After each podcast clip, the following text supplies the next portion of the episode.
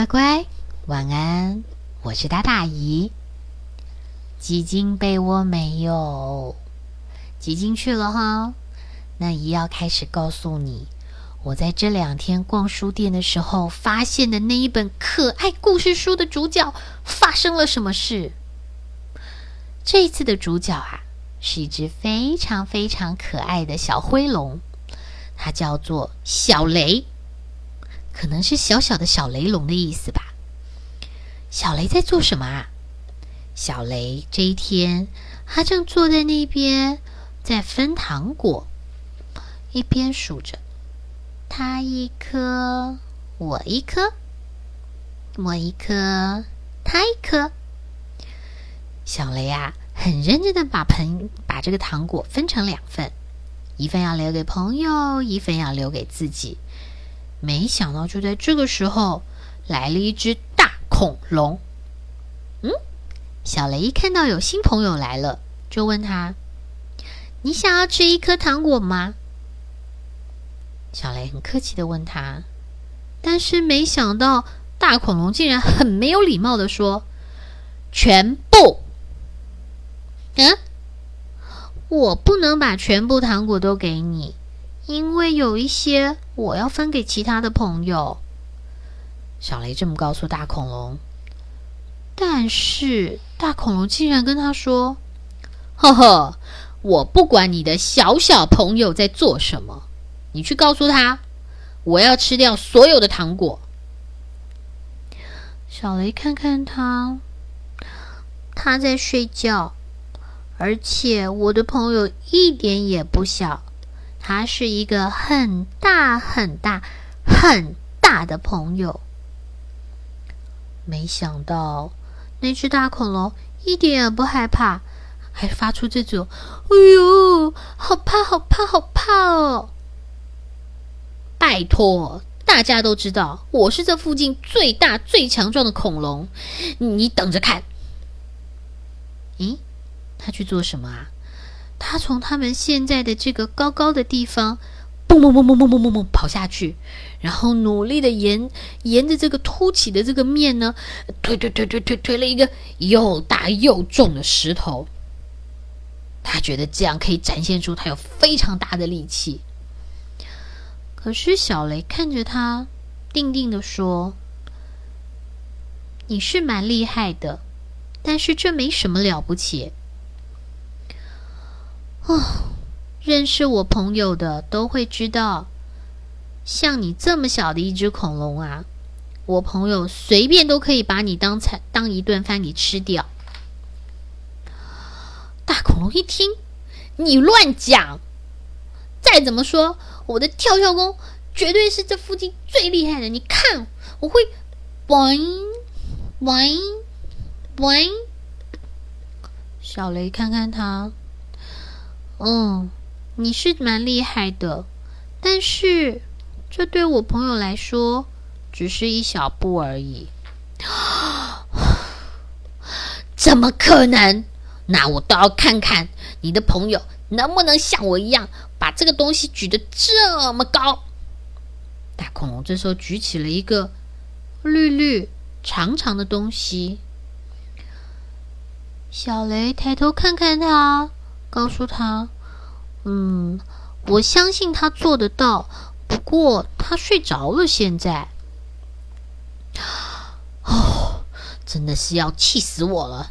那你朋友会不会做这个、这个，或是这样子？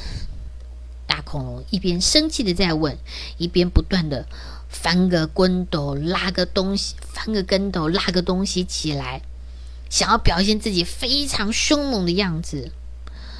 哦，小龙看小雷看着他这么样的努力，还是慢慢的跟他说：“不管你做什么，其实他都会耶。”这只大恐龙越来越生气，他说：“我不管，你你糖果快给我！”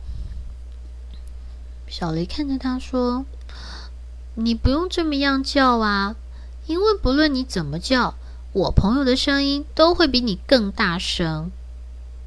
咦，乖乖，就在阿姨告诉你这个的时候，我怎么觉得他们刚刚站在这上面的绿绿色的山丘，突然多了一只眼睛？嗯，你有觉得怪怪的吗？就在这时候，大恐龙又说了：“看着我，小不点儿，到底有什么事情是你那个朋友不会的？”嗯，就在他们两个站的地方，突然出现了一个大黑洞，还有高高低低、白白的石头。嗯，小雷想了一下，就说。哦，我想我这个朋友胆子有一点点小，他不会想要一个人进去这样子黑黑的洞里面去。大恐龙一听，抓了那个小雷的糖果罐，就往黑洞里面冲，说：“我好厉害吧！”突然之间，这个洞怎么关起来了？啪嚓！哈哈，原来这是一只好大好大。好大的绿色恐龙！小雷现在站在恐龙的面前说：“现在你相信了吧？我跟你说了，我朋友是个很大很大很大的恐龙，而且他随便就可以把你当一顿餐吃掉。”我相信了，对不起。一个从黑洞里面。闷闷的传出来的声音。嗯，小雷说：“那你可以把这个新朋友吐出来吗？”大恐龙嘴巴一张，就发现不，那只更大的大恐龙嘴巴一张，就发现那个凶恶的大恐龙从嘴巴里咕隆摔了出来。小雷开始咯咯咯的在笑。你不用担心，虽然它可以吃掉你。但是他不会这么做的，因为他最喜欢的是糖果跟树叶，而且啊，他是一个很大很大很大又很善良的恐龙。嗯，大恐龙啊，这下吓到了，就跟他说：“我再也不要当贪心鬼跟爱现鬼了。”嗯，你不要生气。小雷呀，这时候调皮的说：“哦，看我们现在谁能够从尾巴上最快的滑到下面，最快滑下去的人就可以得到全部的糖果。”嗯，其实这一只本来会欺负人的大恐龙是最会溜滑梯的，但是啊，这一次它滑的有一点慢，而且。它非常开心的，等到地面的时候呢，跟小雷一起坐在那边开始分，他一颗，你一颗，我一颗，你一颗，我一颗，他一颗。你看，分享是不是很棒呢？好了，这是姨今天要跟乖乖分享的，不可以抢我的糖果。其实乖乖。有的时候啊，我们在学校或是在玩的时候，都会碰到一些可能不是太有礼貌的，或是有一点霸道的小孩。这样子的小孩常常会以为啊，欺负别人是件很厉害的事情。但是阿姨不这么觉得。我觉得真正有力量、真正厉害的人是要。做对的事，保护好的人，而且彼此相亲相爱，这才是真的厉害呀！那如果今天你是小雷，你也会小雷一样，像小雷一样很勇敢的告诉那个大恐龙，他不应该这么做吗？